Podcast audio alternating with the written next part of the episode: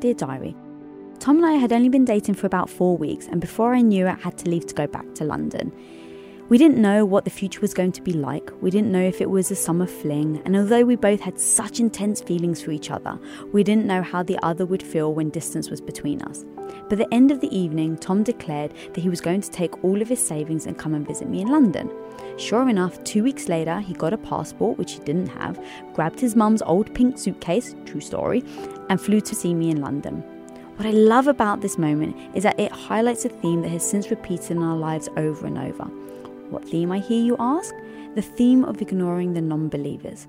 The theme of not letting other people's negative opinions dictate what you do. Exhibit A. When I went back to London, family and friends all thought I was crazy for pursuing a relationship with someone who lived so far away. Now remember, this was before texting, Skype, and social media, so all we had was email and very expensive phone calls.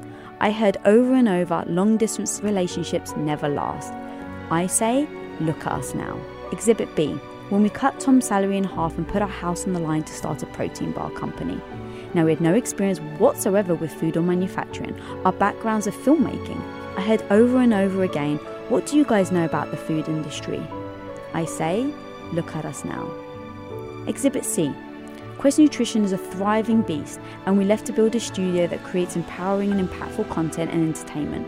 One day we will reach so many people that we will rival Disney Studios. I hear over and over again, it's so grand of an idea, it's just not possible. I say, grand? Yes. Ballsy? Yes. Doable? Hell's yes. So, guys, go out, don't listen to the non believers, do what feels right, and one day you too will be able to say, Look at me now.